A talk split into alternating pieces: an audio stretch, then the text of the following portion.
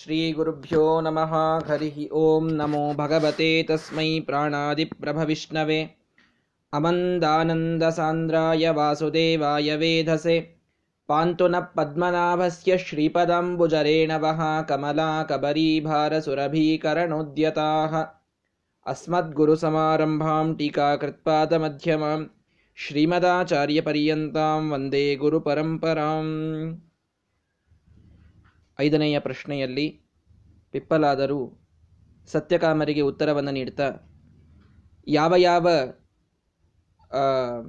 ಸಾಧನೆಯ ಎಷ್ಟೆಷ್ಟು ಭಾಗವನ್ನು ಮಾಡಿದಂತಹ ಉಪಾಸಕ ಸಾಧಕ ಯಾವ ಲೋಕಗಳಿಗೆ ಹೋಗ್ತಾನೆ ಅನ್ನುವುದನ್ನು ವಿವರವಾಗಿ ಹೇಳ್ತಾ ಇದ್ದಾರೆ.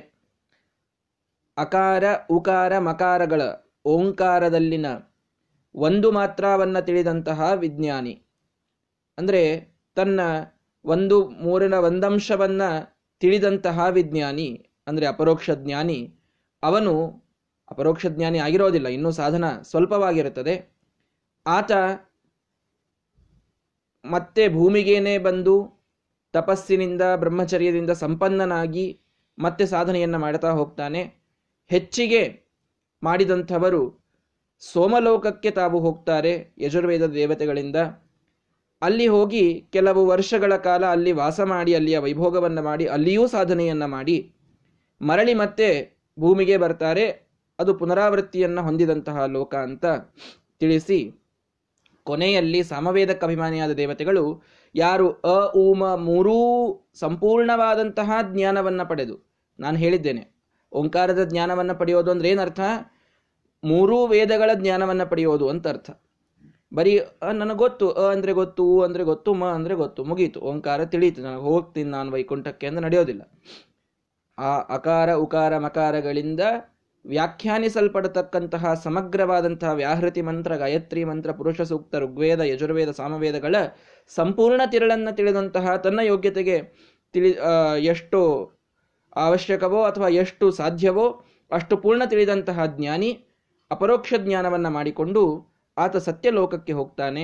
ಅಲ್ಲಿ ತಸ್ಮಾತ್ ಜೀವಘನಾತ್, ಜೀವಘನರಾದಂತಹ, ಜೀವರಲ್ಲಿ ಶ್ರೇಷ್ಠರಾದಂತಹ, ಜೀವೋತ್ತಮರಾದಂತಹ ಬ್ರಹ್ಮದೇವರಿಂದ ಅವನು ಉಪದೇಶವನ್ನು ಪಡೆದು ಮೋಕ್ಷಕ್ಕೆ ಪುರುಷಯಂ ಪುರುಷಮೀಕ್ಷತೆ, ತನ್ನ ಹೃದಯ ಮಂದಿರದಲ್ಲಿರ್ತಕ್ಕಂತಹ ಪರಮಾತ್ಮನನ್ನು ಮತ್ತೆ ನೋಡ್ತಾನೆ, ನೋಡಿ ಅದಾದ ಮೇಲೆ ಆ ಪರಮಾತ್ಮನನ್ನು ಹೊಂದುತ್ತಾನೆ ಅಂತ ಮಾತನ್ನು ನಾವು ನಿನ್ನೆ ಕೇಳಿದ್ದೇವೆ. ತದೇತೌ ಶ್ಲೋಕವೂ ಭವತಃ, ಅದನ್ನೇ ತಿಳಿಸುವಂತಹ ಮತ್ತೆ ಎರಡು ಶ್ಲೋಕಗಳು. ಅದನ್ನು ಕೋಟ್ ಮಾಡಿ ಪಿಪ್ಪಲಾದರು ಈ 5ನೆಯ ಪ್ರಶ್ನವನ್ನು ಉತ್ತರವನ್ನು ಮಂಗಳ ಮಾಡ್ತಾ ಇದ್ದಾರೆ. ತಿಸ್ರೋ ಮಾತ್ರ ಮೃತ್ಯುಮತ್ಯ ಪ್ರಯುಕ್ತಾಃ ಅನ್ಯೋನ್ಯಸಕ್ತಾ ಅನವಿಪ್ರಯುಕ್ತಾಃ ಕ್ರಿಯಾಸು ಬಾಹ್ಯಾಂತರ ಮಧ್ಯಮಾಸು ಸಮ್ಯಕ್ ಪ್ರಯುಕ್ತಾಸು ನ ಕಂಪತೆಜ್ಞಃ. ಹಿಂದೆ ಹೇಳಿದ ಅಭಿಪ್ರಾಯವನ್ನೇ ಈ ಎರಡು ಶ್ಲೋಕಗಳಲ್ಲಿ ತಿಳಿಸ್ತಾ ಇದ್ದಾರೆ. ತಿಸ್ರೋ ಮಾತ್ರಾಹ, ಮೂರು ಮಾತ್ರಗಳು ಅಂದರೆ ಅ ಊಮ, ಆ ಮೂರು ಮಾತ್ರಗಳಲ್ಲಿ ಅನವಿಪ್ರಯುಕ್ತಾಹ, ವಿಪ್ರಯುಕ್ತ ಅಂದರೆ ಬೇರೆ ಬೇರೆಯಾಗಿ ಪ್ರಯೋಗ ಮಾಡೋದು, ಅವಿಪ್ರಯುಕ್ತ ಅಂದರೆ ಕೂಡಿ ಪ್ರಯೋಗ ಮಾಡೋದು, ಮತ್ತೆ ಅನವಿಪ್ರಯುಕ್ತ ಅಂದರೆ ಬೇರೆ ಬೇರೆ ಪ್ರಯೋಗ ಮಾಡೋದು ಅಂತ ಅರ್ಥ, ವಿಪ್ರಯುಕ್ತ ಅಂತ ಅರ್ಥ. ಅಂತೂ ಅವು ಬೇರೆ ಬೇರೆಯಾಗಿ ಪ್ರಯೋಗ ಮಾಡಲ್ಪಟ್ಟಿದ್ರೆ ಅಂದರೆ ಒಂದೊಂದನ್ನೇ ನೀವು ಅರ್ಥ ಮಾಡಿಕೊಂಡ್ರೆ ಅಂತ ಅರ್ಥ. ಅಕಾರದಲ್ಲಿ ಓಂಕಾರದಲ್ಲಿನ ಅಕಾರವಷ್ಟೇ ಅರ್ಥವಾಯಿತು, ಉಕಾರ ಅಷ್ಟೇ ಅರ್ಥ ಆಯಿತು. ಹೀಗಿದ್ದರೆ ಅವು ಮೃತ್ಯುಮತ್ಯ ಅಂದರೆ ಮೃತ್ಯು ಉಳ್ಳಂತಹ ಲೋಕಗಳಿಗೇನೆ ಕರೆದುಕೊಂಡು ಹೋಗ್ತವೆ, ಅಪುನರಾವೃತ್ತಿ ಇದ್ದಂತಹ ಲೋಕಕ್ಕೆ ಕರೆದುಕೊಂಡು ಹೋಗೋದಿಲ್ಲ. ಯಾವ ಲೋಕ ನಮಗೆ ಪರ್ಮನೆಂಟು, ಮೃತ್ಯು ಅನ್ನೋದು ಎಲ್ಲಿ ಇಲ್ಲವೇ ಇಲ್ಲ, ಅಲ್ಲಿಂದ ಯಾರೂ ಕಳಿಸೋದೇ ಇಲ್ಲ, ಅಂತಹ ಯದ್ಗತ್ವ ನ ನಿವರ್ತಂತೆ ತದ್ಧಾಮ ಪರಮಮ್ಮಮ ಅಂತ ಕೃಷ್ಣ ಪರಮಾತ್ಮ ಗೀತೆಯಲ್ಲಿ ಹೇಳಿದಂತೆ ಯಾವುದಕ್ಕೆ ಹೋದರೆ ಪುನರಾವೃತ್ತಿ ಇಲ್ಲ ಅಂತಹ ಲೋಕಗಳನ್ನು ಕೊಡಲಿಕ್ಕೆ ಸಮರ್ಥವಲ್ಲ. ಯಾವುವು? ವಿಪ್ರಯುಕ್ತವಾಗಿ ಹೇಳಿದಂತಹ ಓಂಕಾರಗಳು. ಅಂದರೆ ಏನರ್ಥ? ಸಂಪೂರ್ಣವಾಗಿ ಓಂಕಾರವನ್ನೆಲ್ಲ ಅರ್ಥ ಮಾಡಿಕೊಳ್ಳದೇನೆ, ಅಂದರೆ ಎಲ್ಲ ವೇದಗಳ ತಿರುಳನ್ನು ತಿಳಿಯದೇನೆ, ಅಥವಾ ನಮ್ಮ ಯೋಗ್ಯತೆಯ ಸಂಪೂರ್ಣ ಸಾಧನೆಯನ್ನು ಮಾಡಿಕೊಳ್ಳದೇನೆ ಸ್ವಲ್ಪನ್ನೇ ಮಾಡಿಕೊಂಡಾಗ ಏನಾಗ್ತದೆ, ನಾವು ಮೃತ್ಯುಮತ್ಯವಾದ ಲೋಕಗಳಿಗೆ ಹೋಗ್ತೇವೆ. ಅಂದರೆ ಮತ್ತೆ ಮರಳಿ ಬರುವಂತಹ ಲೋಕಗಳಿಗೆ ನಾವು ಹೋಗ್ತೇವೆ. ಕ್ರಿಯಾಸು ಬಾಹ್ಯಾಂತರ ಮಧ್ಯಮಾಸು, ಬಾಹ್ಯ, ಅಂತರ, ಮಧ್ಯಮ. ಅಂದರೆ ಈ ವೇದ ಉಚ್ಚಾರಣ ಮಾಡುವುದರಲ್ಲಿ 3 ಸ್ವರಗಳಿವೆ. ತಾರ, ಮಂದ್ರ, ಮಧ್ಯಮ ಅಂತ 3 ಸ್ವರಗಳು. ಆ 3 ಸ್ವರಗಳನ್ನ ಸರಿಯಾಗಿ ಉಚ್ಚಾರಣೆ ಮಾಡಬೇಕು ನಾವು. ವೇದ ಪಾರಾಯಣವನ್ನ ಮಾಡುವುದು ಅತ್ಯಂತ ಕಷ್ಟದ ವಿಷಯ, ಎಲ್ಲರಿಗೂ ಸರಳವಾಗಿ ಬರುವಂಥದ್ದಲ್ಲ ಅದು. ಅದರ ಸಂಪೂರ್ಣವಾದ ಉಚ್ಚಾರಣೆಯ ಅಂದರೆ ಸಸ್ವರವಾಗಿ ಅದನ್ನು ಉಚ್ಚಾರಣೆ ಮಾಡುವುದು ಬಹಳ ಕಷ್ಟವಾದದ್ದು. ಸಂಪೂರ್ಣವಾಗಿ ಸರಿಯಾಗಿ ಉಚ್ಚಾರಿತವಾದರೆ ಅದು ತನ್ನ ಪೂರ್ಣ ಫಲವನ್ನು ಕೊಡುತ್ತದೆ. ಒಂದೊಂದೇ ಸ್ವರದಲ್ಲಿ ಉಚ್ಚಾರಿತವಾಯಿತು ಅಂತಾದರೆ ಅದು ಸ್ವಲ್ಪ ಸ್ವಲ್ಪ ಫಲವನ್ನೇ ಕೊಡುತ್ತದೆ. ಹೀಗಾಗಿ ಈ ಓಂಕಾರವನ್ನು ಒಂದೇ ಸ್ವರದಲ್ಲಿ ಉಚ್ಚಾರ ಮಾಡೋದು, ಎರಡೇ ಸ್ವರದಲ್ಲಿ ಉಚ್ಚಾರ ಮಾಡಿದವರಿಗೆ ಇಂಥ ಲೋಕಗಳು ಆಗ್ತವೆ. ಅಂದ್ರೆ ಏನರ್ಥ? ನಾವಿದಿಲ್ಲಿ ಸಾರವನ್ನು ತೆಗೆದುಕೊಳ್ಬೇಕು. ಸಾಧನೆ ಸಂಪೂರ್ಣ ಮಾಡದೇ ಇದ್ದವರಿಗೆ ಪೂರ್ಣ ಫಲವಾಗದ್ದು ಸಿಗೋದಿಲ್ಲ. ಸಮ್ಯಕ್ ಪ್ರಯುಕ್ತಾಸು ನ ಕಂಪತೆ ಜ್ಞಃ. ಆದರೆ ಯಾರು ಸರಿಯಾಗಿ ತಿಳಿದುಕೊಂಡು ಸರಿಯಾಗಿ ಉಚ್ಚಾರಣೆ ಮಾಡಿ ಸಂಪೂರ್ಣ ಓಂಕಾರದ ತಮ್ಮ ಯೋಗ್ಯತೆಯ ಸಂಪೂರ್ಣ ಜ್ಞಾನ ಮಾಡಿಕೊಳ್ತಾರೋ ಅವರು ನ ಕಂಪತೆ ಜ್ಞಃ. ಅಂತಹ ಜ್ಞಃ ಅಂದರೆ ಅಂತಹ ಜ್ಞಾನಿ ನ ಕಂಪತೆ, ಅವನು ತನ್ನ ಲೋಕದಿಂದ ಮರಳಿ ಬರೋದಿಲ್ಲ, ಅಂದರೆ ಮರಳಿ ಬಾರದೇ ಇರುವಂತಹ ಮೋಕ್ಷವನ್ನು ಪಡೀತಾನೆ ಅನ್ನುವ ಅಭಿಪ್ರಾಯದಲ್ಲಿ ಹೇಳ್ತಾ ಇದ್ದಾರೆ. ಇಲ್ಲಿ ಒಂದು ಸಣ್ಣ ಮಾತನ್ನು ನಾನು ತಿಳಿಸಬೇಕು. ಉಚ್ಚಾರಣ ಮಾಡುವುದು, ವೇದೋಚ್ಚಾರಣ ಮಾಡುವಂತಹ ಒಂದು ಅಧಿಕಾರ ಪುರುಷರಿಗೆ ಶಾಸ್ತ್ರ ಕೊಟ್ಟಿದೆ. ಆ ಉಚ್ಚಾರಣೆ ಮಾಡುವುದು ಬಹಳ ಕಷ್ಟಕರವಾಗಿದೆ. ಕಷ್ಟ ಅಂತಂದರೆ ಸರಿಯಾಗಿ ತಿಳಿದುಕೊಂಡು ಉಚ್ಚಾರಣೆ ಮಾಡುವ ಜವಾಬ್ದಾರಿ ಬಹಳ ದೊಡ್ಡದಿದೆ. ತಪ್ಪು ತಪ್ಪು ಉಚ್ಚಾರ ಮಾಡ್ತಾ ಇರ್ತಾರೆ, ಯಾವುದನ್ನೋ ನೋಡಿ, ಗುರುಗಳ ಕಡೆಗೆ ಹೇಳಿಸಿಕೊಳ್ಳದೇನೆ ಏನನ್ನೋ ನೋಡಿ, ಯಾರನ್ನೋ ನೋಡಿ ಕಲಿತು ತಾವೇ ಅದನ್ನು ಅಧ್ಯಯನ ಮಾಡಬೇಕು ಅಂತ ಹೊರಟು ತಪ್ಪು ತಪ್ಪಾಗಿ ಕಲಿತು ಅದನ್ನು ಸರಿಯಾಗಿ ಉಚ್ಚಾರಣೆ ಮಾಡದೇ ಇದ್ದವರು ಇರ್ತಾರೆ. ಅವರಿಗೆ ಶಾಸ್ತ್ರ ಒಂದು ಎಕ್ಸಾಂಪಲ್ ಹೇಳ್ತದೆ. ತ್ವಷ್ಟ್ರಾದಿತ್ಯ ಅಂತ ಒಬ್ಬ ದೇವತೆಗಳ ಪುರೋಹಿತ ಇರ್ತಾನೆ. ದೇವತೆಗಳು ಅವನಿಗೆ ಮೋಸ ಮಾಡಿದ್ದಾರೆ ಅಂತ ಅವನಿಗೇನೋ ಒಂದು ಭಾವನೆ ಬರ್ತದೆ. ಆಗ ಅವನು ಇಂದ್ರನನ್ನು ನಾನು ಸೋಲಿಸಬೇಕು ಅಂತ ವಿಚಾರ ಮಾಡ್ತಾನೆ. ಇಂದ್ರನನ್ನು ಸೋಲಿಸುವಂತಹ ಮಗನನ್ನು ನಾನು ಪಡಿಬೇಕು ಅಂತ ಯಜ್ಞವನ್ನು ಮಾಡ್ತಾನೆ. ಆ ಯಜ್ಞದ ಉದ್ದೇಶವೇ ಇಂದ್ರನನ್ನು ಕೊಲ್ಲುವ ಮಗ ಹುಟ್ಟಬೇಕು ಅಂತೆ ಉದ್ದೇಶ. ಅಂತ ಒಂದು ಯಜ್ಞವನ್ನು ಮಾಡ್ತಾನೆ. ಆ ಯಜ್ಞದಿಂದ ಹುಟ್ಟುವ ಮಗ ಇಂದ್ರನನ್ನು ಕೊಲ್ಲಲಿ ಅಂತ. ಅಲ್ಲಿ ಅನ್ನುವುದರಲ್ಲಿ ಎಷ್ಟು ಅಂದರೆ ಆ ಸ್ವರ ತಪ್ಪಿದರೆ ಎಂಥ ಅನಾಹುತ ಅಂತ ಹೇಳಬೇಕಾಗಿದೆ. ಪರಮಾತ್ಮನ ಇಚ್ಛೆಯಲ್ಲಿ ಹಾಗಿತ್ತು, ಇಂದ್ರದೇವರ ಆಯುಷ್ಯವೇ, ಮನ್ವಂತರ ಆಯುಷ್ಯವಿತ್ತು, ಇದೆಲ್ಲ ಒಂದು ಕಡೆಗೆ. ಆದರೆ ತಪ್ಪಿಯಲ್ಲಿ ಆಯಿತು ಅಂದರೆ ಇಂದ್ರ ಶತ್ರೋರ್ವರ್ಧಸ್ವ ಅಂತ ಆಹುತಿ ಹಾಕಬೇಕಾಗಿತ್ತವನು. ಉಚ್ಚ ಸ್ವರದಲ್ಲಿ, ಉದಾತ್ತ ಸ್ವರದಲ್ಲಿ ಆಹುತಿ ಹಾಕಬೇಕಾಗಿತ್ತು. ಇಂದ್ರನನ್ನ ಕೊಲ್ಲುವ ಮಗ ಹುಟ್ಟಲಿ ಅಂತ ಆಹುತಿ ಹಾಕಬೇಕಾಗಿತ್ತು. ಇಂದ್ರ ಶತ್ರೋರ್ವರ್ಧಸ್ವ ಅಂತ ಉದಾತ್ತ ಸ್ವರ ಅನ್ನುವುದನ್ನು ಬಿಟ್ಟು ಅನುದಾತ್ತ ಸ್ವರದಲ್ಲಿ ಉಚ್ಚಾರ ಮಾಡಿದ ತ್ವಷ್ಟ್ರಾದಿತ್ಯ. ಅಷ್ಟಕ್ಕೇನಾಯಿತು ಅಂದರೆ ಇಂದ್ರನನ್ನ ಕೊಲ್ಲುವ ಮಗ ಹುಟ್ಟುವುದು ಉದ್ದೇಶವಾಗಿತ್ತು, ಇಂದ್ರನೇ ಕೊಲ್ಲುವ ಮಗ ಹುಟ್ಟುವಂತಾಯಿತು. ಡೆಡ್ಲಿ ಅಪೋಸಿಟ್ ಆಯ್ತಲ್ಲ. ಇಂದ್ರನನ್ನ ಕೊಲ್ಲುವ ಮಗ ಅವನಿಗೆ ಉದ್ದೇಶಿತವಾಗಿದ್ದು ಹುಟ್ಟಿದ್ದು, ಇಂದ್ರನಿಂದ ಸಾಯುವ ಮಗ ಹುಟ್ಟಿದ. ವೃತ್ರಾಸುರ ಅಲ್ಲಿ ಹುಟ್ಟುತ್ತಾನೆ, ಮಹಾ ರಾಕ್ಷಸ, ಭಾರೀ ಪ್ರಬಲ. ಆದರೆ ದಧೀಚಿ ಋಷಿಗಳ ಅಸ್ಥಿಗಳನ್ನು ತೆಗೆದುಕೊಂಡು ವಜ್ರಾಯುಧವನ್ನು ಮಾಡಿ ಇಂದ್ರದೇವರು ವೃತ್ರಾಸುರನನ್ನು ಸಂಹಾರ ಮಾಡಿಬಿಡುತ್ತಾರೆ. ಏನಾಯಿತು? ತ್ವಷ್ಟ್ರಾದಿತ್ಯ ತಾನು ಯಾವ ಒಂದು ವಿಚಾರದಿಂದ ಉದ್ದೇಶದಿಂದ ಯಜ್ಞವನ್ನು ಮಾಡಲಿಕ್ಕೆ ಹೊರಟಿದ್ದ ಅದು ತಪ್ಪಲ್ಲಿ. ಯಾಕೆ ತಪ್ಪು? ವೇದದ ಉಚ್ಚಾರಣದಲ್ಲಿ ಸ್ವರದ ಸ್ವರ್ಣ ವ್ಯತ್ಯಾಸವಾಗಿದ್ದಕ್ಕಿದು ತಪ್ಪು. ಅಂದರೆ ಸಸ್ವರವಾಗಿ ವೇದವನ್ನು ಉಚ್ಚಾರ ಮಾಡುವಂಥದ್ದು ಎಂತಹ ದೊಡ್ಡ ಜವಾಬ್ದಾರಿ.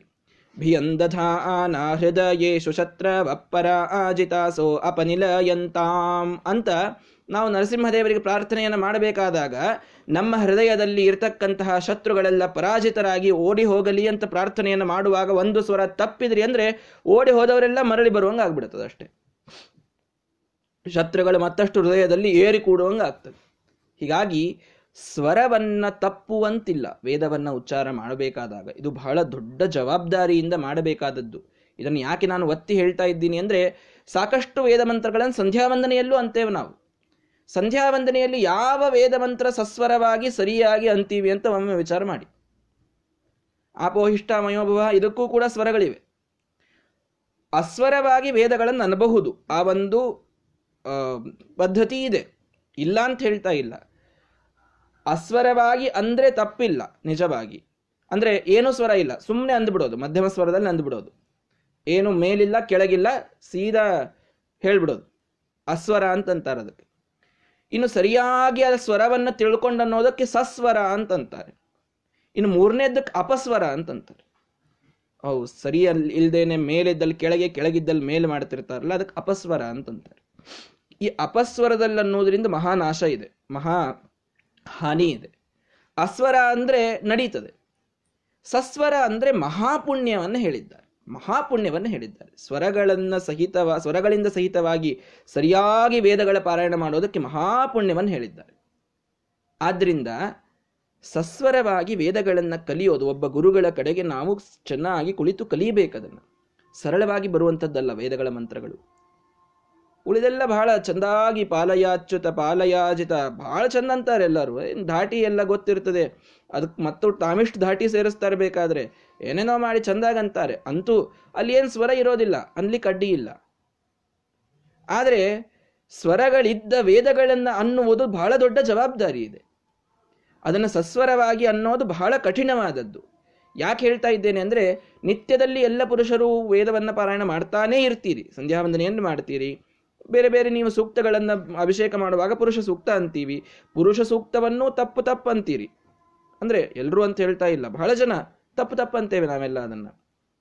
ಆದ್ದರಿಂದ ಅದನ್ನು ನಾವು ತಿದ್ದುಕೊಳ್ಬೇಕು, ಸರಿಯಾಗಿ ಗುರುಗಳ ಕಡೆಗೆ ಉಚ್ಚಾರಣೆಯನ್ನು ಕಲಿತು ಮಾಡಬೇಕು ಅನ್ನೋದರ ಮಹತ್ವವನ್ನು ತಿಳಿಸ್ತಾ ಇದ್ದೇನೆ ಅಷ್ಟೇ, ಮತ್ತೇನಿಲ್ಲ.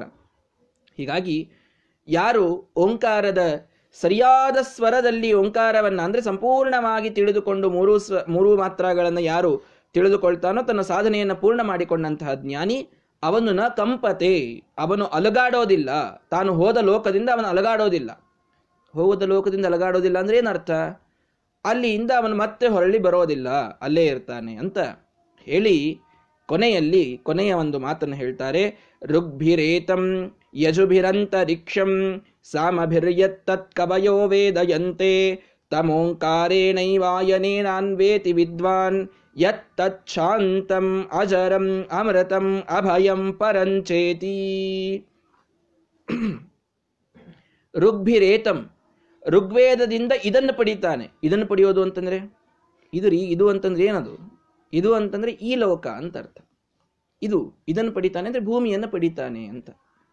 ಈ ವೇದಗಳು ಬಹಳ ಇದು ಅದು ಅವನು ಇವನು ಅಂದ್ಬಿಡ್ತಾರೆ, ಅಲ್ಲಿ ಯಾರು ಅಂತ ಗೊತ್ತೇ ಆಗುದಿಲ್ಲ, ನಾವು ನಮ್ಮ ಮನಸ್ಸಿಗೆ ಬಂದದ್ದು ಇಟ್ಕೊಂಡ್ಬಿಡ್ತೀವಿ. ಹಾಗಿರೋದಿಲ್ಲ. ಟೀಕಾಕೃತ ಪಾದರೆಲ್ಲ ಅದಕ್ಕೆ ಅರ್ಥ ಮಾಡಿರ್ತಾರೆ. ಏತಂ ಭೂಮಿಂ ಅಂತ, ಈ ಭೂಲೋಕವನ್ನು ಪಡೀತಾನೆ ಯಾರು ಋಗ್ವೇದಾಭಿಮಾನಿಯ ದೇವತೆಗಳಿಂದ ಭೂಲೋಕವನ್ನು ಯಾವನು ಪಡೀತಾನೆ ಹೇಳಿ? ತನ್ನ 33% ಒಳಗಿನ ಸಾಧನೆಯನ್ನು ಮಾಡಿಕೊಂಡಂತಹ ವ್ಯಕ್ತಿ, 1/3 ಮಾಡಿದಂತಹ ವ್ಯಕ್ತಿ ಏತಂ ಇದನ್ನು ಪಡೀತಾನೆ. ಇದನ್ನ ಅಂದ್ರೆ ಭೂಲೋಕವನ್ನು ಪಡೀತಾನೆ. ಯಜುಭಿರಂತರಿಕ್ಷಂ, ಯಜುರ್ವೇದಾಭಿಮಾನಿ ದೇವತೆಗಳಿಂದ ಸಾಧನೆಯ ಮುಂದಿನ ಹೆಜ್ಜೆಗೆ ಹೋದಂತಹ ವ್ಯಕ್ತಿ ಅಂತರಿಕ್ಷವನ್ನ ಅಂದ್ರೆ ಸೋಮಲೋಕವನ್ನ ಪಡೀತಾನೆ. ಅಂತರಿಕ್ಷದಲ್ಲಿರ್ತಕ್ಕಂತಹ ಸೋಮಲೋಕವನ್ನ, ದೇವತೆಗಳ ಲೋಕವನ್ನ ಪಡೀತಾನೆ. ಸಾಮಭಿರ್ಯತ್ ತತ್ ಕವಯೋ ವೇದಯಂತೆ, ಸಾಮದಿಂದ ಪಡೆಯುವುದು, ಸಾಮಲೋಕದಿಂದ ಪಡೆಯುವಂತ ಅಂದ್ರೆ ಸಾಮವೇದಾಭಿಮಾನಿ ದೇವತೆಗಳಿಂದ ಏನಿದ್ದಾನೆ ಸಂಪೂರ್ಣವಾದಂತಹ ಸಾಧನೆಯನ್ನು ಮಾಡಿದಂತಹ ಸಾಧಕ ಅವನು ಯತ್ ತತ್ ಕವಯೋ ವೇದಯಂತೆ, ಯಾವುದನ್ನು ಕವಿಗಳೂ ಬಹಳ ಹೊಗಳ್ತಾರೋ ಅಂಥ ಲೋಕವನ್ನು ಪಡೀತಾನೆ. ಯಾವುದು ಅಂತ ಹೇಳುವುದಿಲ್ಲ ವೇದ, ಯಾವುದನ್ನು ಕವಿಗಳು ಭಾರಿ ಹೊಗಳುತ್ತಾರೋ ಅದನ್ನು ಪಡೀತಾನೆ ಅಂದ್ರೆ ಬ್ರಹ್ಮಲೋಕವನ್ನು ಪಡೀತಾನೆ ಅಂತ ಅರ್ಥ. ತಮ ಓಂಕಾರೇಣೈವ ಅಯನೇನ ಅನ್ವೇತಿ ವಿದ್ವಾನ್, ಆ ಓಂಕಾರದ ಮಾರ್ಗದಿಂದ ಸರಿಯಾಗಿ ಪರಮಾತ್ಮನನ್ನು ತಿಳಿದುಕೊಂಡಂತಹ ಯಾವ ಜ್ಞಾನಿ ಇದ್ದಾನೆ ಯತ್ತತ್ ಶಾಂತಂ ಅಜರಂ ಅಮೃತಂ ಅಭಯಂ ಪರಂಚ ಇತಿ, ಶಾಂತ ಸ್ವರೂಪನಾದ ಅಜರನಾದ ಅಮೃತನಾದ ಅಭಯನಾದ ಸರ್ವೋತ್ತಮನಾದ ಪರಮಾತ್ಮನನ್ನೇ ಅವನು ಅನ್ವೇತಿ, ಅವನು ಪಡೀತಾನೆ. ಸಂಪೂರ್ಣ ಸಾಧನೆಯನ್ನು ಮಾಡಿದಂತಹ ವ್ಯಕ್ತಿ ಪರಮಾತ್ಮನನ್ನು ಪಡೀತಾನೆ. ಆ ಸ್ಥಾನ ಎಂಥದ್ದು ಅಂದರೆ ಶಾಂತವಾದ ಸ್ಥಾನ.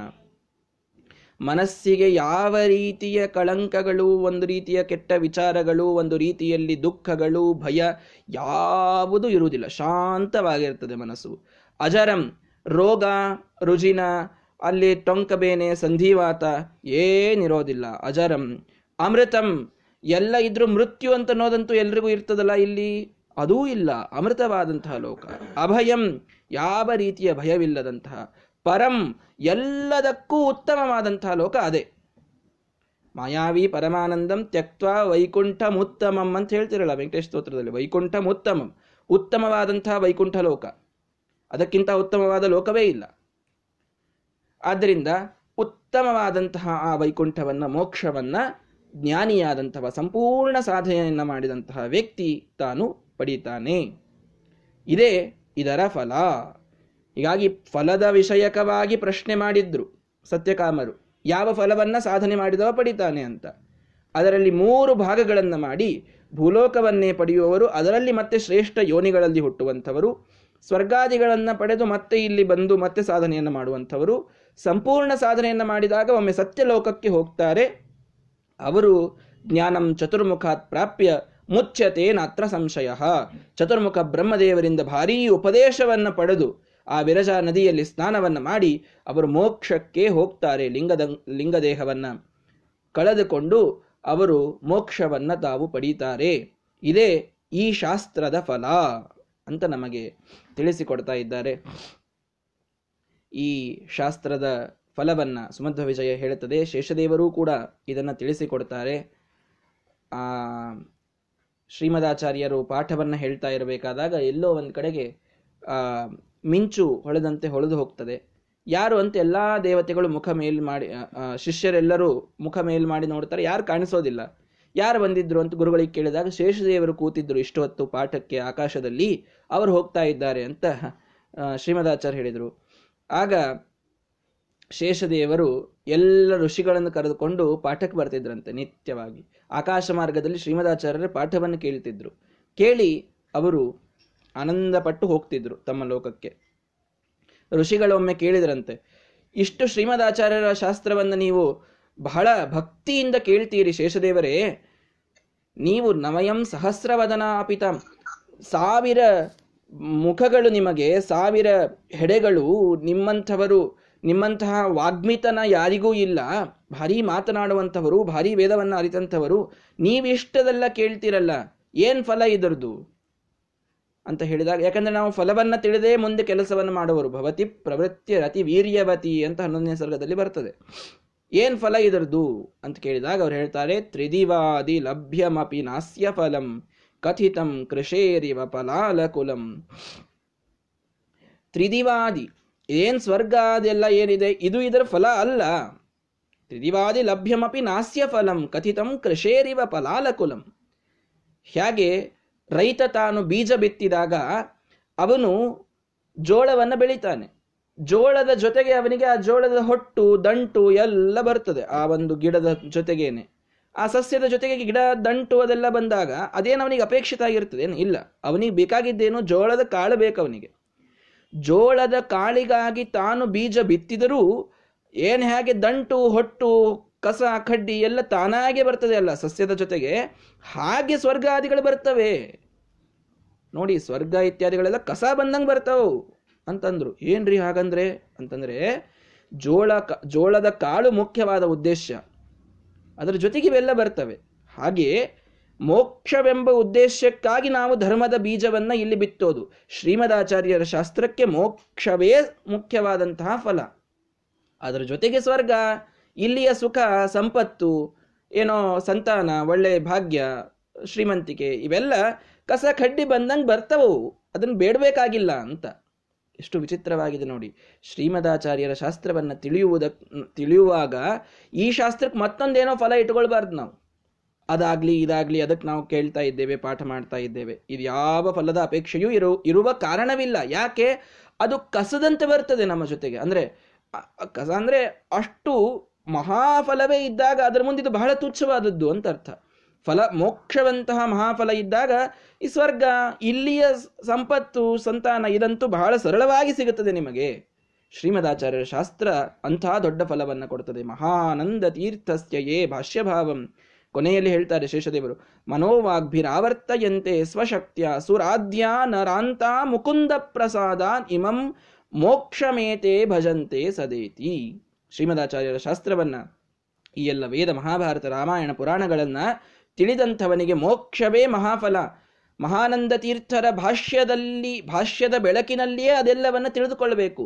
ಇಲ್ಲಂದ್ರೆ ದಾರಿಯಿಂದ ಭ್ರಷ್ಟರಾಗಿ ಹೋಗ್ತಾರೆ ಜನ. ಈ ಭಾಷ್ಯದ ಬೆಳಕಿನಲ್ಲಿ ಶಾಸ್ತ್ರವನ್ನು ತಿಳಿದಂತಹ ವ್ಯಕ್ತಿ ಮೋಕ್ಷವನ್ನೇ ಪಡಿತಾನೆ. ಸುರಾದ್ಯ ನರಾಂತಹ, ಸುರರನ್ನ ಮೊದಲು ಮಾಡಿಕೊಂಡು ನರರವರೆಗೆ ಎಲ್ಲ ಜನರೂ ಕೂಡ ಈ ಭಾಷ್ಯದಿಂದಲೇ ಮೋಕ್ಷವನ್ನು ಪಡೆಯೋದು. ಎಂಥ ಮಾತು ನೋಡಿ.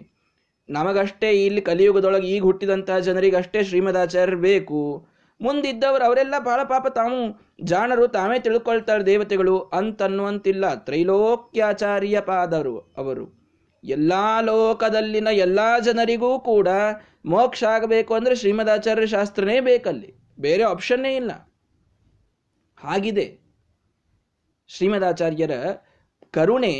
ಕೇವಲ ಭೂಮಿಯ ಮೇಲಿನ ಜನರಿಗಂತಷ್ಟೇ ಇಲ್ಲ, ಸಮಗ್ರವಾದ ತ್ರಿಲೋಕದ ಜನರಿಗೂ ಶ್ರೀಮದಾಚಾರ್ಯರ ಅವಶ್ಯಕತೆ ಇದೆ, ಕರುಣೆ ಇದೆ ಅವರದು.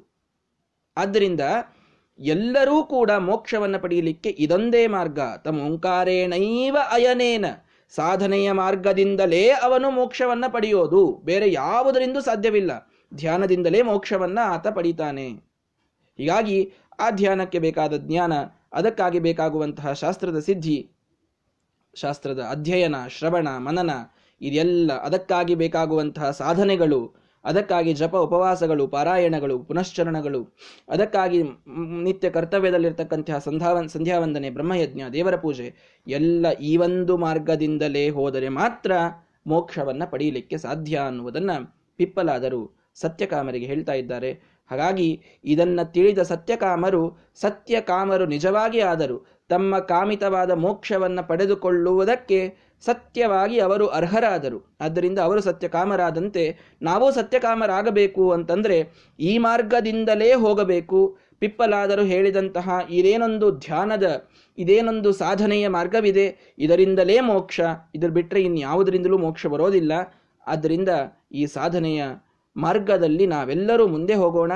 ಪಿಪ್ಪಲಾದರ ಉಪದೇಶದಿಂದ ಉದ್ಧೃತರಾಗಿ ಎಲ್ಲರೂ ಸಾಧನೆಯನ್ನು ಹೆಚ್ಚು ಮಾಡುತ್ತಾ ಆ ಮೋಕ್ಷವೊಂದನ್ನೇ ಫಲವಾಗಿಟ್ಟುಕೊಂಡು ಬೇರೆ ಮನಸ್ಸಿನಲ್ಲಿ ಯಾವ ಫಲಗಳನ್ನು ತಂದುಕೊಳ್ಳದೇನೆ ನಿಷ್ಕಾಮವಾಗಿ ಮೋಕ್ಷಕ್ಕಾಗಿ ಎಲ್ಲರೂ ಪ್ರಯತ್ನವನ್ನು ಮಾಡೋಣ. ಇದೇ ಈ ಪಂಚಮ ಪ್ರಶ್ನದ ಒಂದು ಸಂಗ್ರಹ, ಸಾರ ಸಂಗ್ರಹ ಅಂತ ಹೇಳ್ತಾ ಈ ಪಂಚಮ ಪ್ರಶ್ನವನ್ನು ಇಲ್ಲಿಗೆ ಮಂಗಳವನ್ನು ಮಾಡೋಣ. ಶ್ರೀಕೃಷ್ಣಾರ್ಪಣಮಸ್ತು.